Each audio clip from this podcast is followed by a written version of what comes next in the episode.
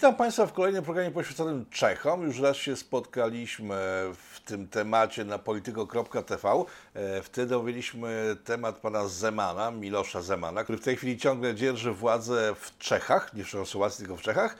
Dziś zajmiemy się człowiekiem, który ma szansę zostać nowym prezydentem Czech, który jest silną postacią w Czechach. E, mowa oczywiście o panu Andrzeju Babiczu i tym tematem zajmiemy się razem ze Sławomirem Budziakiem. W sumie Sławomir Budziak się nim zajmie, bo wiedzę na temat pana e, Babisza, który no, jest znany z różnych sytuacji, które budzą wiele kontrowersji. Przede wszystkim nam, Polakom, znany jest z sytuacji, w której stwierdził wprost, że nas nie lubi, wręcz nienawidzi i z Polakami biznesów robić nie będzie. E, zaczniemy od początku, może właśnie od tej sytuacji. Sławomir Budziak jest Państwa i moim gościem. Witaj Sławku.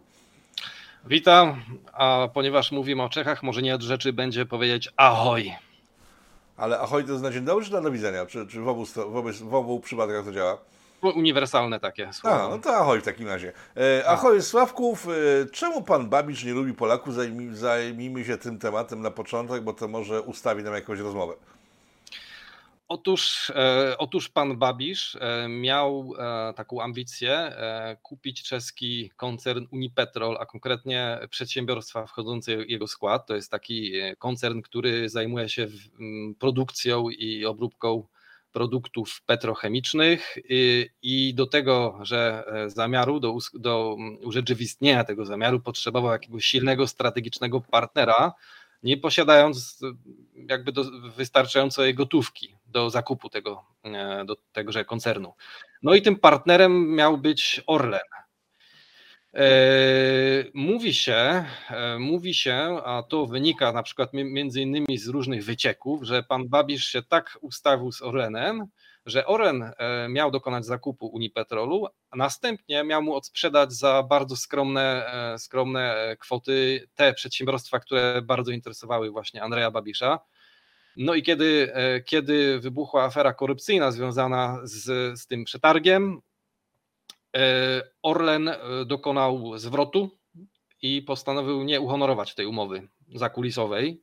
I pan Babisz się rozwścieczył, bo wymknęło mu się z rąk przedsiębiorstwa, na których bardzo mu zależało. No one stanowiły jakby istotne składniki spożywczo-petrochemicznego imperium, które budował, które zbudował, bo on, bo on to imperium zbudował tak czy tak, ale e, Orlen rzucił mu kłodne pod nogi i wtedy na jednym z takich nagrań powiedział właśnie te pamiętne słowa o tym, że żeśmy świnie i z nami się interesów nie robi, bo wbijamy kosę w plecy za rogiem. Ale dlaczego miałby Orlen człowiekowi z Czech robić jakieś prezenty? Bo tak zrozumiałem z Twojej powiedzi, że to miał być jakiś duży prezent dla e, pana Babisza. Czemu tak miało być? No to, to, to jest dobre pytanie, bo natrafia w sedno. Otóż e, Orlen sam być może nie, do, nie uzyskałby, e, nie zostałby e, zwycięzcą przetargu.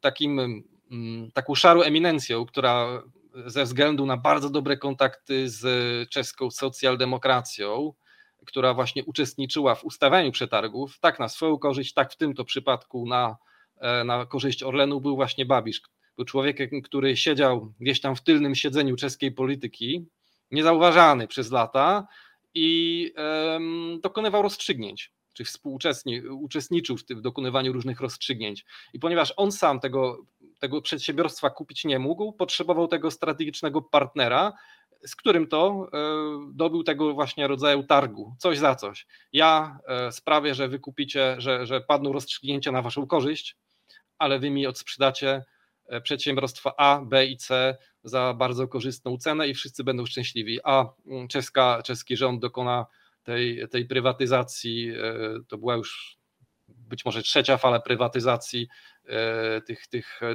przedsiębiorstw państwowych i, i, i przedsiębiorstw Skarbu Państwa. No i wszyscy mieli na tym zyskać. No, w międzyczasie wybuchła afera korupcyjna, Babisz stał się też celem prowokacji pewnego polskiego lobbysty, który działał w Czechach jakiego Jacka Spyry. Mm, zmieniło się bodajże też kierownictwo w Orlenie i, i cała ta misterna konstrukcja runęła jak domek z kart, a Babisz obudził się z ręką w nocniku. Na czym polegała prowokacja w wykonaniu Polaka, o którym wspomniałeś? No on twierdził mianowicie, że jest w stanie e, sprawić, że sprawa, że sprawa tej korupcyjnego, korupcyjnego przetargu będzie umorzona w, bodajże w krakowskiej prokuraturze i chciał, chciał naturalnie jakąś pieniężną gratyfikację od Andrzeja Babisza za, za tego rodzaju pośrednictwo. Andrzej Babisz go wystrychnął jednak na dudka i kiedy Jacek Spera pojawił się w jego biurze, e, został aresztowany. E, wietrzył prawdopodobnie jakiś podstęp e, i, i nie dał się nabrać naszemu rodakowi i tak się skończyła ta prowokacja niesławnie. I tak się, tak się tutaj zapisał w historii, w tych annałach czeskich nasz rodak Jacek Spyra. On był zresztą, zresztą wspólnikiem um, takich szemranych ludzi z czeskiego podświat, takiego półświadka przestępczo-handlowego, który tutaj pojawił się, rozplenił w latach 90. E, ludzi, którym się tutaj, których się tutaj określa mianem powiedzmy ojców chrzestnych. No to tak, tak, takie jest wolne tłumaczenie tego czeskiego terminu, bo Czesi na nich mówią w ten sam sposób, w jaki jest zatytułowany e, tytuł tej pamiętnej powieści o ojcu chrzestnym. E, I to, to byli ludzie tacy e, w rodzaju szarych eminencji czeskiego świata ekonomiczno-przemysłowego, pociągający za sznurki, mający konszachty na najwyższych szczeblach władzy. Andrzej Babisz tak naprawdę jest jednym z ojców chrzest, z owych ojców chrzestnych, tyle że jemu jest bliżej do służb specjalnych, służb mundurowych i kręgów rządowych, podczas kiedy jego konkurenci, konkretnie ci, o których tutaj mowa, E, którzy również sobie ostrzyli zęby na te przedsiębiorstwa im było bliżej do kręgów przestępczych. Zresztą, jak powiedział jeden z nich, e, Babisz ma gliniarzy, a ja mam przestępców. To był ten tak, takie działanie osłonowe każdy miał e, swoiste. Oni mieli przestępców, on miał służby i, i, i na przykład swojego premiera. Mhm. Skoro już wiemy, że pan Babicz nie lubi Polaków, wiadomo dlaczego ich nie lubi, to może przedstawmy, kim on właściwie jest, bo jeżeli ktoś nie śledzi czeskiej polityki, to nie ma pojęcia, o kim mówimy. Eee, przybliż samą postać Wowicza. Kim on obecnie jest w czeskiej polityce? Eee, obecnie, zanim przejdziemy do tego, skąd się wziął, bo to myślę w ten sposób trzeba przedstawić, gdyż e, ludzie, którzy zniknęli w wyniku działań w latach 90. nie są istotni, a on ciągle funkcjonuje. Także kim on w tej chwili jest po e, 30 latach czeskiej transformacji? Tak. E, na dzień dzisiejszy jest byłym premierem, byłym ministrem finansów, e, wielkim posiadaczem.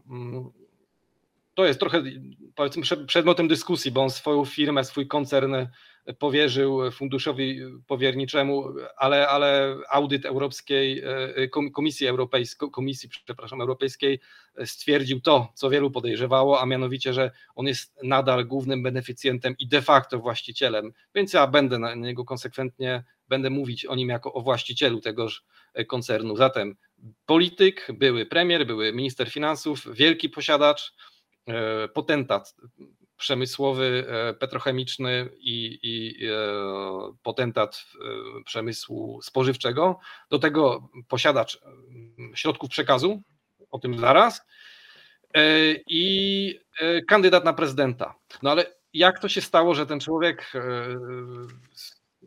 połączył tyle ról w jednej osobie? Ja najchętniej bym e, bardzo, e, bardzo zwięźle opowiedział, jak to wyglądało, jak ta historia się rozwijała od roku 2011, kiedy on się właśnie wynurzył z głębin, zupełnie nieznany nikomu poza specjalistycznymi e, dziennikarzami zajmującymi się powiedzmy sobie przemysłem nawozowym, czy, czy tam nawozami, czy sektorem nawozów w ramach przemysłu, przemysłu czeskosłowackiego, czyli bardzo, bardzo, bardzo wąski obszar. Mało kto o nim wtedy wiedział. No i w roku 2011 ni stąd, ni zowąd e, pojawia się taka marka, taki slogan jak ANO 2011.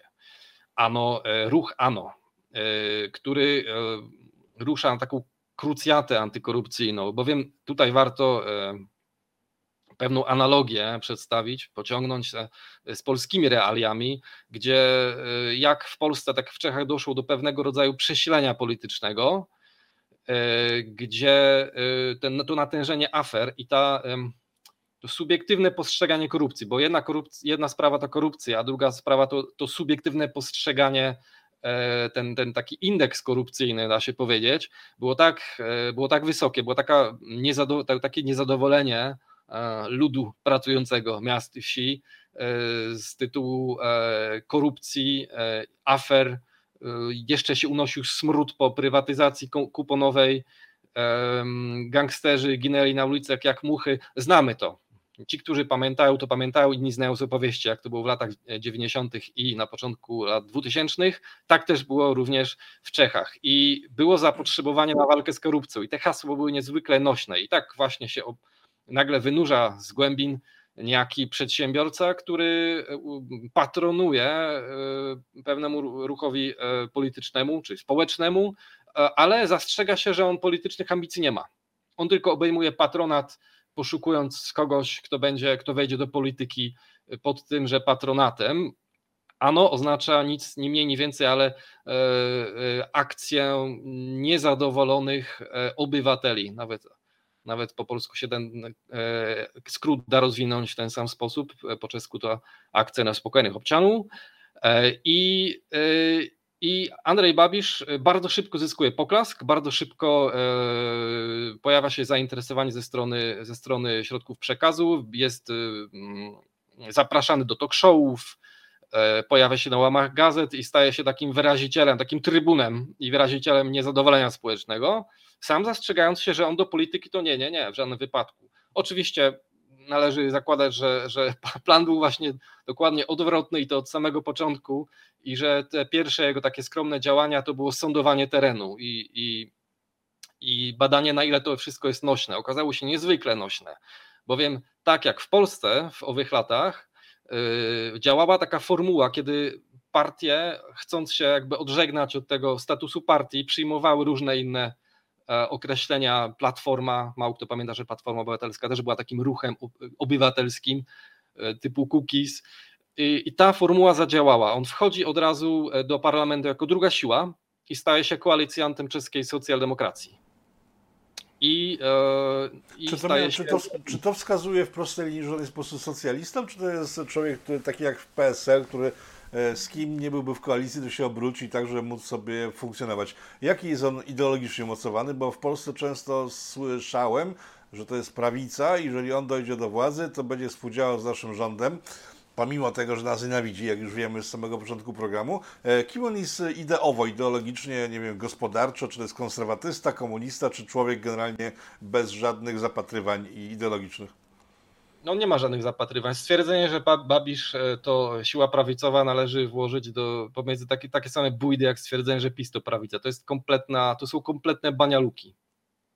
E, Babisz jest zupełnie bezbarwny, to jest polityczny kameleon, który uprawia politykę ciepłej wody w kranie. Właściwie jedyna, jedyna jego inicjatywa, która miała potencjał do zrażenia jakiejś grupy wyborców, to było za, za wprowadzenie, wdrożenie takiego systemu coś na zasadzie kas fiskalnych, które w Polsce są. W Czechach wtedy nie były. Przedsiębiorcom się to nie podobało, e, bo to jakieś obciążenie, wiadomo, to jakiś zakup. E, I to, była, to był jeden przypadek, kiedy on zraził, e, bardzo konsekwentnie i świadomie do siebie zraził pewną grupę społeczną. I to jest jedno z jego nieoczywistych podobieństw do PiSu, bo to jest facet, który reprezentuje kapitał wielki i kapitał swój zarazem, kompletnie nie, nie widzi nie rozumie roli, jaką odgrywa w gospodarce kapitał mały, małe przedsiębiorstwa. On nimi tak naprawdę pogardza na równi z prezesem, z komendantem, z komendantem Kaczyńskim. Nawet, nawet pamiętam taką wypowiedź publiczną, że, że małe przedsiębiorstwa to bzdura. Małe przedsiębiorstwa są nic nie warte. I, i innymi, innymi z jego e, takich e, podobieństw nieoczywistych jest e, taki nominalny czy werbalny suwerenizm. Nie wpuścimy migrantów, nie, nie chcemy, nie życzymy sobie kwot.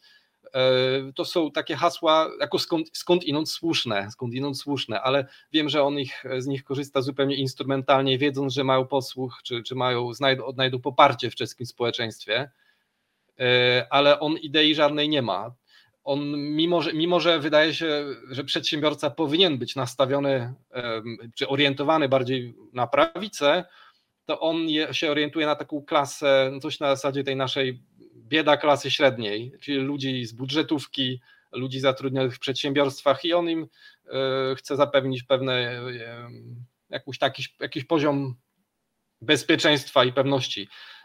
Drugim takim jego paliwem istotnym, oprócz tego, oprócz takiej polityki polegającej na nie, nie odpychaniu od siebie żadnej grupy społecznej, i, i drugim takim filarem, dałoby się powiedzieć, jest, jest taka jakby zasada, zasada złotego, złotego środka.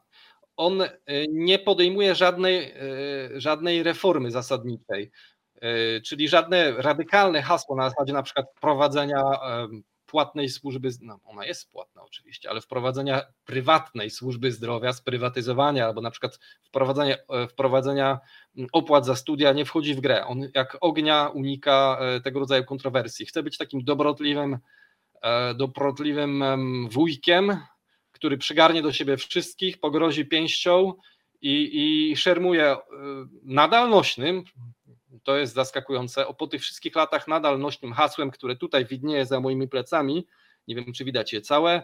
Doskonale e, widać. Co, co ono znaczy? To jest, to jest przykład y, jednocześnie hasła i, i, sposobu, którym e, on się wyraża, bo to jest taka, mm, taki, taki komiczny aspekt jego osobowości. On, on, mówi tak jakby na poły po słowacku, na poły po czesku, e, więc on po słowacku często mawiał wszyscy kradną, a ktoś tutaj uszczypliwie dopisał na tym memie a ja pobieram, w domyśle ja pobieram dotacje, czyli złodziejstwo wyższego szczebla. I on na tym haśle e, zyskał w sposób trwały, bo do dzisiaj, mimo wszystkich kontrowersji, o których mam nadzieję jeszcze napomkniemy, on do dzisiaj ma taki żelazny elektorat, który uważa, że e, jest takim Don, Kisz, takim Don Kiszotem, powiedzmy sobie, walczącym o, o, o, o sanację, żeby użyć takiego terminu czeskiego państwa E, I to są ludzie, którzy chyba e, szczerze w to wierzą. Mhm. Wyrazem tego zresztą bardzo stałe poparcie, bo to zawsze oscyluje od samego początku w okolicach 30%. Wspomniałeś o tym, że mówi po słowacku, bo to trzeba dodać, że ten człowiek jest Słowakiem, on nie jest Czachem, tylko jest Słowakiem tak. z pochodzenia, tak? I on jest, no, mówiąc, mówiąc może precyzyjnie, on jest y, z tego pokolenia, kiedy byli Czechosłowacy. Ludzie, którzy się po prostu w tym, y, w tym federacyjnym organizmie państwowym czuli jak w domu i, kiedy, i, który, i których ten roz, rozpad tego państwa w 1993 roku o, jak, w jakiś sposób osierocił.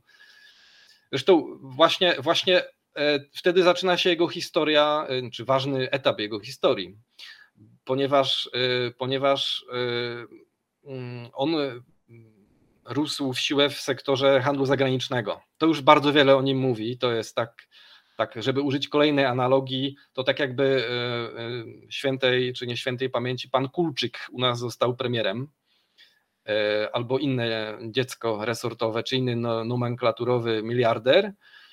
I w momencie, kiedy chciałem powiedzieć wybuchła rewolucja, ale to jest oczywista bzdura, bo nic nie wybuchło, nie było żadnej rewolucji, ale kiedy miała miejsce tak zwana rewolucja, aksamitna rewolucja, to e, on jak w najlepsze e, zarabiał w Maroku i on z, z, tej północnej Afryki przyjechał już po, już po dokonaniu się transformacji ustrojowej. Kiedy on teraz czasem e,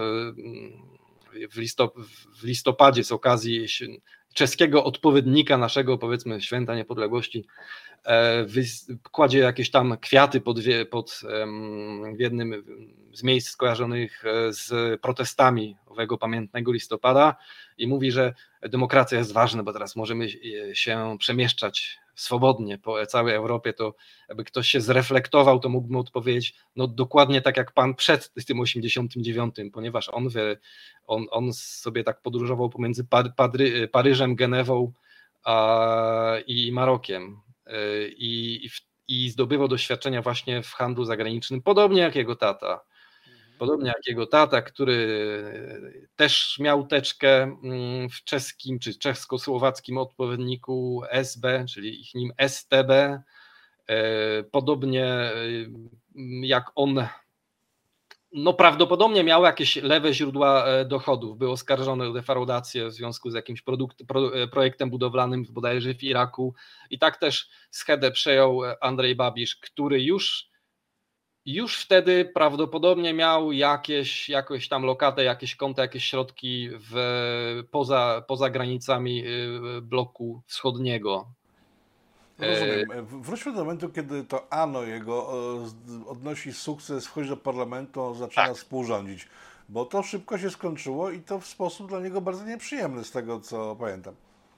Tak, sielanka, sielanka to nie była. Ten, ten okres e, zaczął się właśnie, kiedy on wygrał wybory w, i wszedł w, e, do rządu jako koalicjant. I niemalże natychmiast zaczęły się tam e, napięcia w ramach koalicji. Jego taka cicha, a, a potem coraz bardziej jawna wojna z premierem Sobotką, socjaldemokratą. I pojawiły się bardzo szybko oskarżenia o ewidentny konflikt interesów. On wtedy był ciągle oficjalnym posiadaczem tego e, koncernu Agrofert, e, a chwilę przed wyborami w ramach działań osłonowych kupił sobie między innymi e, dwa duże dzienniki należące do najważniejszych tradycyjnych mediów czeskich i zrobił to z pewnością, z pewnością jako w ramach działań osłonowych, ponieważ te dzienniki miały bardzo silne działy dziennikarstwa śledczego i on tym samym de facto zamknął usta dziennikarzom, dopóki oni się w jakiś sposób nie zreorganizowali, nie powstały nowe media, e, ale, ale nawet te nowe, ugruntowane już od tego czasu media nie mają tej, tej siły rażenia. On po prostu sobie e, utorował w ten sposób drogę i zamknął, zamknął usta dociekliwym dziennikarzom. No i y, to, była, to było oczywiście tło wielu, wielu spięć.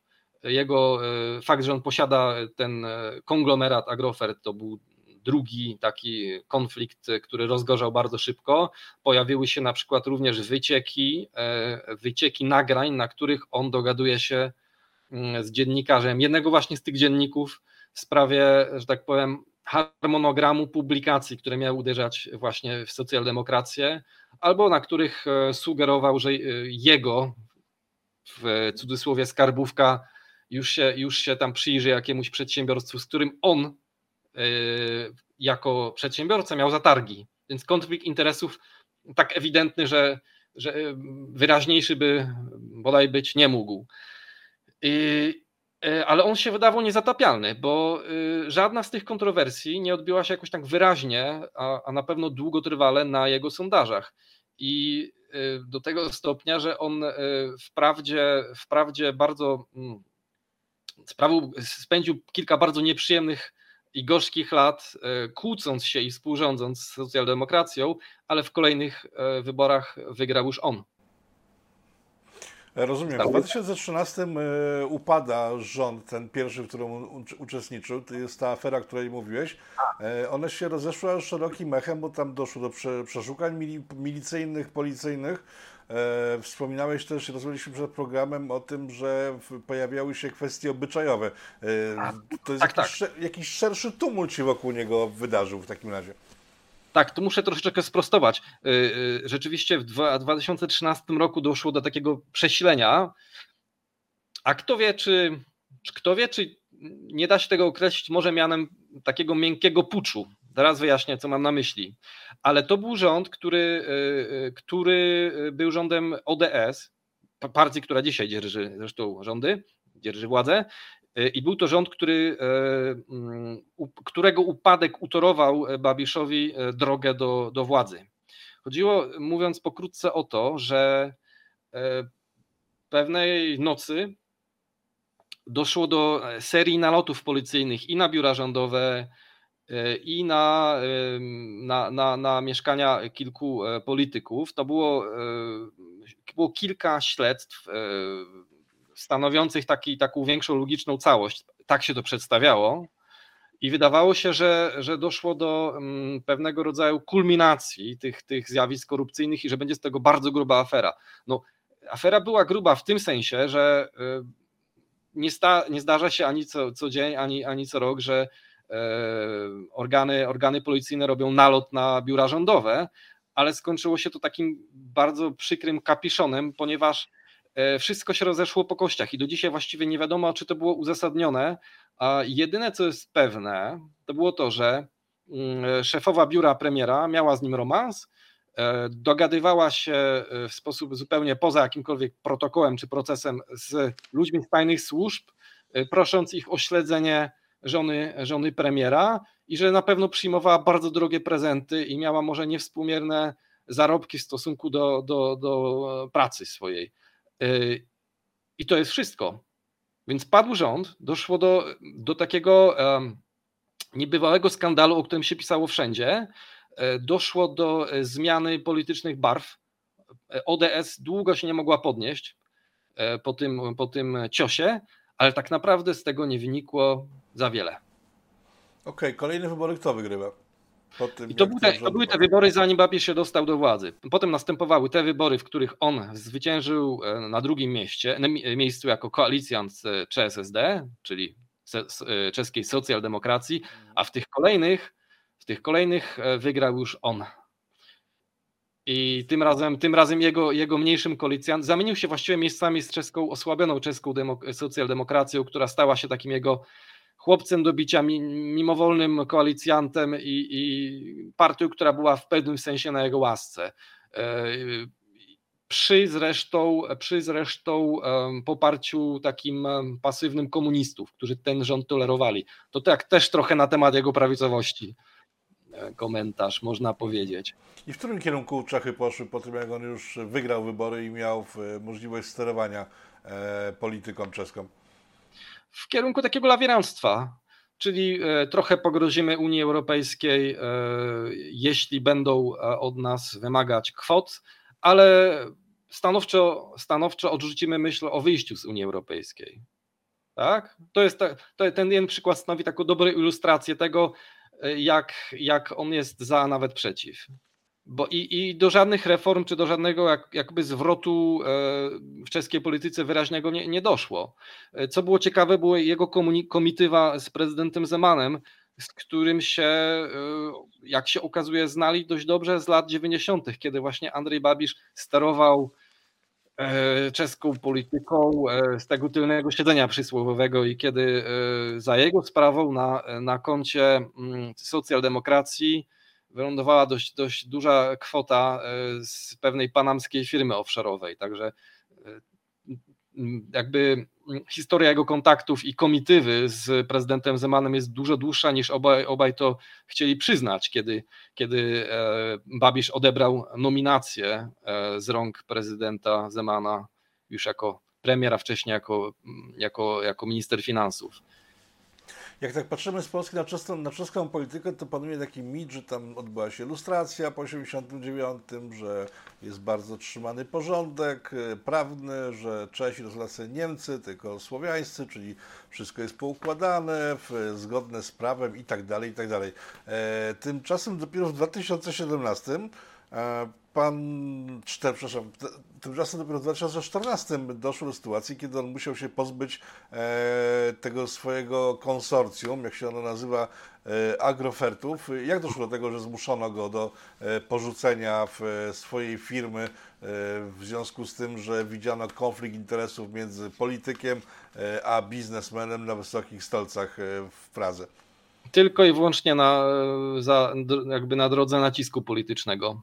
To znaczy, najpierw on został zmuszony, żeby e, odejść, odejść z kierownictwa, ale dopiero, e, nie chcę skłamać, ale chyba dopiero w 17, 2017 roku e, został zmuszony do mm, przekazania tego, tego przedsiębiorstwa do tego funduszu powierniczego, będąc, jak już mówiłem, tak naprawdę nadal tym de facto właścicielem. Posłowie czeskiego parlamentu, przynajmniej ich część, y, po prostu musieli e, jakby uciec się do napisania, e, do napisania e, uchwały, którą się tutaj określa mianem Lex Babiš, czyli właściwie chodziło o prawo, które było i zainspirowane Andrejem Babiszem i, i było wymierzone przeciwko niemu, tak żeby nie mógł posiadać, bo dotychczas prawo nie zakazywało tego, tego rodzaju kumulacji funkcji a, i, i, prawo na to musiało reagować jakby w trakcie, kiedy, kiedy już do, do tego doszło. No bo tam doszło do sytuacji, w której ta firma brała dotacje w europejskie między innymi, które to dotacje rozdzielał rząd, w którym to on był wysokim politykiem, tak? I to, to, to głównie to był powód, dla którego ludzie się wreszcie na niego sfrustrowali. Coś, czy coś jeszcze tam miało e, znaczenie? No te dotacje były, te dotacje były tutaj tym, co dodało impetu całej sprawie, bo w sprawę się zamieszała również i Komisja Europejska, i Parlament Europejski. Powstały dwie rezolucje w, właśnie w ramach Parlamentu Europejskiego, które wiadomo nie mają żadnej mocy wiążącej, ale mogą stanowić bodziec dla Komisji Europejskiej do podjęcia działań. Tak też się stało w tym przypadku. I tutaj może warto też zwięźle zburzyć pewien, pewien mit, bo tu tych, tych, tych mitów o, o Czechach, Czeskiej Republice wynikających pewno z nieznajomości tematu jest wiele. Jedna, jedno, jeden z tych mitów brzmi tak, że Czesi nie, nie kalą własnego gniazda, że piorą brudy w domu. No, no nie jest tak do końca, ponieważ wśród posłów, którzy podpisywali te rezolucje i którzy mm, żądali o interwencję bratniej Brukseli, byli też posłowie czescy jak najbardziej. Bardzo aktywnie działali na rzecz tego. E, I doszło w rezultacie do audytu Komisji Europejskiej, która stwierdziła, że po pierwsze dochodzi do oczywistego konfliktu interesów, że rzeczywistym beneficjentem tego, tego przedsiębiorstwa Agrofert, które już formalnie do, nie należy do Babisza, jest nadal on, no i do pewnych takich technicznych e, błędów, które polegały na tym, że na przykład jego piekarnie pobierały bardzo wysokie dotacje, uzasadniając to wprowadzaniem jakichś rewolucyjnych technologii, ale chodziło o zwyczajną produkcję chleba tostowego. To była ta rewolucja jego piekarska. I, I on będzie musiał e, zwrócić, zwrócić te dotacje. Nie wiadomo jeszcze właściwie kiedy i ile, bo to nie będzie tak, że on dokona jednego wielkiego przelewu i pieniądze wrócą do Brukseli czy do Pragi. Poszczególne ministerstwa będą musiały najpewniej w toku procesów sądowych czy jakichś dochodzeń e, wymagać i ściągać od niego te, te dotacje, więc sprawa jest na pewno, na pewno długofalowa, ale dostał przytyczek w nos. Tyle, że zauważmy jedną rzecz.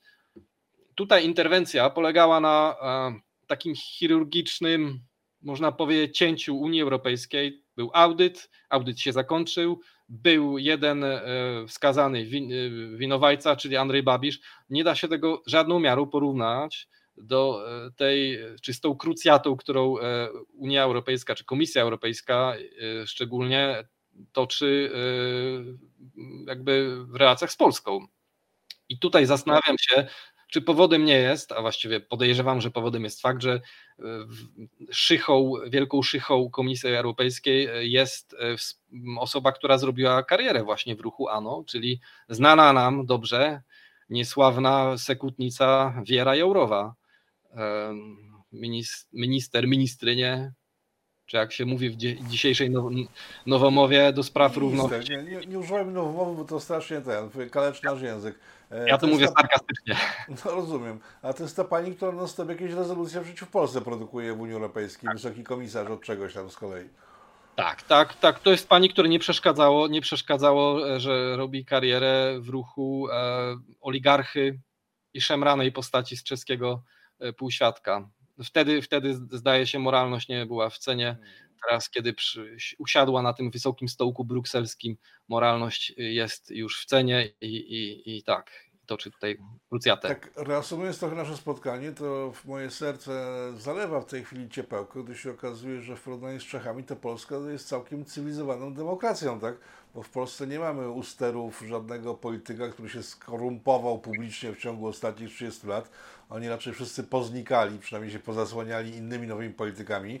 E, nie mamy sytuacji, w której polityk wykupuje gazety. No, PiS wykupił gazety, no ale to jest całkiem inna sytuacja, bo po tym jak PiS przegra władzę kiedyś tam w przyszłości, mniej lub bardziej dalekiej, to te wszystkie gazety znowu trafią do dzisiejszej opozycji, czyli do kogoś, kto wygra wybory. Także to nie jest ta sytuacja. E, też nie mamy już w tej chwili polityków z głównych e, stron gazet, którzy zaczynają w latach 80., którzy są powiązani wprost z agenturą komunistyczną. Także no, patrzymy, ja patrzę na Polskę w tej chwili z podziwem, że tak ładnie nam się udało, nie wiem, nie wiem czy w wyjść z chaosu, bo w chaosie jesteśmy jeszcze większym, ale jednak czytelne reguły stworzyć. E, co, co najgorsze chyba tym wszystkim, to to, że ten facet nie też, że nie zniknął e, w ciągu ostatnich dwóch dekad, to się wzmocnił i w tej chwili jest ryzyko, że zostanie prezydentem Czech. Jakim on będzie prezydentem? Jeżeli będzie prezydentem, to w którym kierunku to pójdzie? Będzie prounijny? E, już słyszałem od Ciebie, że nie będzie za bardzo propolski, czyli kwestia Grupy Wyszehradzkiej oraz Trójmorza, a raczej nie będzie mu spędzała snu z powiek. E, w którym kierunku on może pchnąć Czechy, kiedy zostanie już wreszcie prezydentem, czy co będzie ukoronowaniem jego kariery politycznej? E, ja może zacznę od tego, że to jest, e, to jest pragmatyk i cynik, także on, jeśli będzie mu to na rękę, on będzie z Polską współpracować. Na przykład, kiedy uderzano w Orbana, on się postawił za Orbanem, może wietrząc sam, że problemy na horyzoncie, które, które w końcu nadeszły ze strony Komisji Europejskiej, jakim on będzie prezydentem. Otóż, e, Rafale, prezydent w Czechach ma taką, taką rolę mniej więcej taką, e, taką siłę e, oddziaływania jak w Polsce, czyli marną. Mm. Czesi w ogóle popełnili błąd, kiedy w, rok, roku 2013 wprowadzili bezpośrednie wybory prezydenckie, które oczywiście w sposób przewidywalny stały się takim igrzyskiem, igrzyskiem ludu zupełnie drogim i niepotrzebnym. E, i wprowadziły taką dwójwładzę w dziedzinie polityki zagranicznej, kiedy prezydent może sobie, a, a rząd sobie. My to też bardzo dobrze znamy, tylko my sobie to zrobiliśmy bardzo dawno, a oni e, z jakiegoś wrodzonego masochizmu dopiero niedawno, kiedy już mogli wiedzieć, jak to, jak, do, jak to może wyglądać, obserwując polską scenę polityczną. On, to jest, to jest ważne. Przeciw niemu się toczy teraz jedno dochodzenie, dochodzenie w sprawie oszustwa dotacyjnego i ja zastanawiam się, czy jedną z wielu motywacji, ale może najważniejszą, nie jest ucieczka do przodu, bo jeśli on teraz e, obejmie urząd prezydencki, a mógłby go objąć, są realne szanse, jest jednym z trojga najpoważniejszych kandydatów, e, to e, objąłby, te, objąłby ster władzy bodajże gdzieś w marcu może i ma realne szanse przeciągnąć, przeciągnąć postępowanie sądowe tak, że prawomocny werdykt nie, nie zapadnie właśnie przed marcem. I tym samym na minimalnie, minimalnie na, e, na okres lat pięciu ta sprawa mm, jakby grzęźnie. Skąd takie osłabienie funkcji prezydenta w Czechach? Przecież kojarzymy Wacława Hawla, Klausa, e, to były takie postacie, które dość twardo trzymały e, stery polityki zagranicznej przede wszystkim czeskiej. Przecież razem Lech Kaczyński czekał na, na czeskiego prezydenta, jeśli chodzi o traktat lizboński. Dopiero kiedy ten, kiedy ten się zgodził E, Kaczyński podpisał to, co podpisał, czyli wyglądało, że tam jest dość silny prezydent. Czemu zmienili to na sytuację taką, jaką ma w Polsce, czyli no, mamy żrandol, pod którym ktoś się mniej lub bardziej zgrabnie wygłupia, udając kogoś, od kogoś, od kogo coś zależy. Wiesz, to tu nie chodzi o kompetencje formalne, to, tam chodziło o siłę osobowości e, Wacława Hawla, który był taką legendą e, czeskiej opozycji, nie, nieporównywalnie słabszej z polską, e, ale, ale powiedzmy sobie, że był taką twarzą czeskiej opozycji i miał, miał ten, e, tę siłę moralną. E, natomiast Wacław Klaus był taką twarzą czeskiego kapitalizmu, takim kapitanem kapitalizmu i, i osobą, która bardzo silną osobowością, która nadawała ton przemianom, transformacji. To jest też ciekawy temat, warto go poruszyć w innej rozmowie. E, Miloš Zeman znowuż e, u niego była kombinacja niebywałej pewności siebie, graniczącej z, z taką arogancją, z pychą, bardzo silnej osobowości, osobowości i e, bardzo dobrej znajomości rzemiosła politycznego. Także tak naprawdę tutaj jest przerost trochę formy na treści nad formą, da się powiedzieć, bo ta treść, ta taka bardzo silna osobowość, ona wychodzi poza ramy formalne. I na przykład Miloš Zeman e, starał się niejednokrotnie naginać zasady konstytucyjne tam, gdzie dawało się interpretować konstytucję tak czy owak. Ale kompetencje formalne, one nie są silne, one są porównywalne z polskim prezydentem. E, I to jest chyba ta odpowiedź na, na to pytanie. Zależy, kto nada temu jaką, jaką siłę. I teraz jeszcze ostatni chyba jakieś uzupełnienie tego argumentu jest takie, że wybory bezpośrednie sprawiają, że ten człowiek w oczach, subiektywnie jakby w oczach e, wyborców ma silniejszy mandat, bo stanowi, czy, czy jest wyrazicielem ich woli. Podczas kiedy prezydent wybierany przez Zgromadzenie Narodowe, przez parlament, tak jak to było w przypadku właśnie Wacława Klausa, on jest takim e, dodatkiem do tej sceny politycznej. Nie jest tym ich trybunem, trybunem ludzi. I to jest też istotne, bo polityka ma tę warstwę symboliczną. To oczywiste. E, coś do Andrzeja Babisza możemy jeszcze dodać, czy to co powiedzieliśmy to w sumie zamyka jego temat i trzeba tylko czekać na to, aż zostanie albo i nie zostanie prezydentem Czech. Ma jakąś konkurencję w ogóle w tych wyborach, czy jest raczej skazany na sukces? E, skazany na sukces tak zupełnie nie jest. jest. E, tych kandydatów jest więcej, ale tak naprawdę liczy się troje. I to śmieszne, i to ciekawie nawiązuje do tego, co mówiłeś.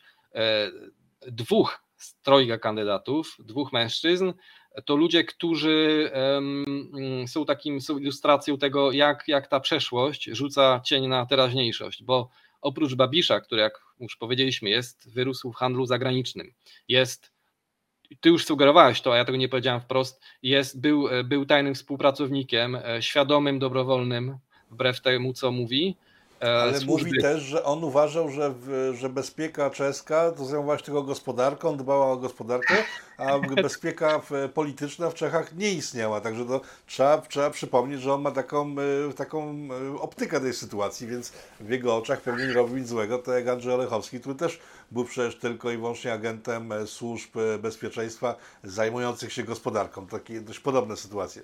No tak, no palił, nie zaciągał się. No rozumiem. Nie, jest, jest, jest jednoznaczne teraz w ostatnich, w ciągu ostatnich dwóch, trzech lat znaleziono e, spośród tych takich nędznych resztek akt, które ocalały, bo tam się też te akta paliło i niszczyło, e, znalazł się taki, taki, taki dokument potwierdzający jego status. No, Czesi na to mówią agent, ale po pols polskiej terminologii agent znaczy coś zupełnie innego. U nas byłoby coś, to coś na zasadzie e, tajnego współpracownika, świadomego, to, to jest ważne. Wiemy, jaki miał kryptonim, czy, czy jaki, jakim imiem, imieniem się posługiwał. Był to agent Buresz. E, z całą pewnością współpracował. E, na początku prawdopodobnie był osobą, był, był czymś na zasadzie kontaktu operacyjnego. Zresztą, jak podróżując do Maroka na przykład i handlując i, i, i reprezentując tam czesko-słowacki przemysł nie mógł się e, spotykać z agentami. Oczywiście musiał, ale on się w pewnym momencie stał właśnie tym, do, tym, tym świadomym, świadomym, tajnym współpracownikiem. Z całą pewnością to, to się da dzisiaj stwierdzić. No i ten, ten człowiek wraz e, z generałem e, czeskim, który zaczynał karierę w, w arm, ar, armii czeskosłowackiej, czechosłowackiej, przepraszam, ale co ważne, uczestniczył też, był słuchaczem E, kursu, kursu e, dla e, agentury. On miał pracować, on miał się stać, miał ambicje stać się no, oficerem wywiadu wojskowego, to podkreślam. I teraz ta dwójka wraz z taką młodą panią, z mojego punktu widzenia marketingową wydmuszką, bez pozbawioną treścią, to, są, to jest troje najpoważniejszych kandydatów. Także dwóch z nich, dwoje, dwóch to są ludzie z tak zwaną przeszłością. Także jeśli nam ktoś mówi o, o tym, że nie warto się w przeszłości babrać i trzeba spoglądać w przyszłość, to należy taką osobę odprawić z kwitkiem, a najlepiej kop, kopnąć w zadek, i, bo to nieprawda. nieprawda. Rozumiem. E, reasumując, zamykając ten odcinek, wygląda na to, że jako Polska nie mamy się czego za bardzo wstydzić. W Czechach rządzą ciągle jawne, jawnie służby postkomunistyczne. Główni politycy mają związki z tymi służbami bezpośrednie i są zagmatwani w przeszłość. E, tak. politycznie wiele to się nie różni, także na swój kraj potrafią donosić do Brukseli i żądać sankcji. E, całą resztę Sławomir Budziak już opowiedział, w związku z tym, że musimy kończyć na dzisiaj, bo no więcej w tym temacie Państwu nie opowiemy. E, o tym, jak wygląda transformacja gospodarcza w Czechach, jak już sam Sławek powiedział, porozmawiamy w osobnym programie. E, Sławku, dziękuję Ci bardzo za spotkanie, Państwu za uwagę i do zobaczenia. Ja również dziękuję, a jeśli e, od czasu do czasu niechcąco powiedziałem coś z czeska, to przepraszam, ale e, Ja nie czas spędzony, spędzony tutaj zobowiązuje do pewnego odchylenia. Dziękuję jeszcze Rozumiem. raz i cieszę Ahoj. się. Mam nadzieję na kolejne spotkania. Ahoj!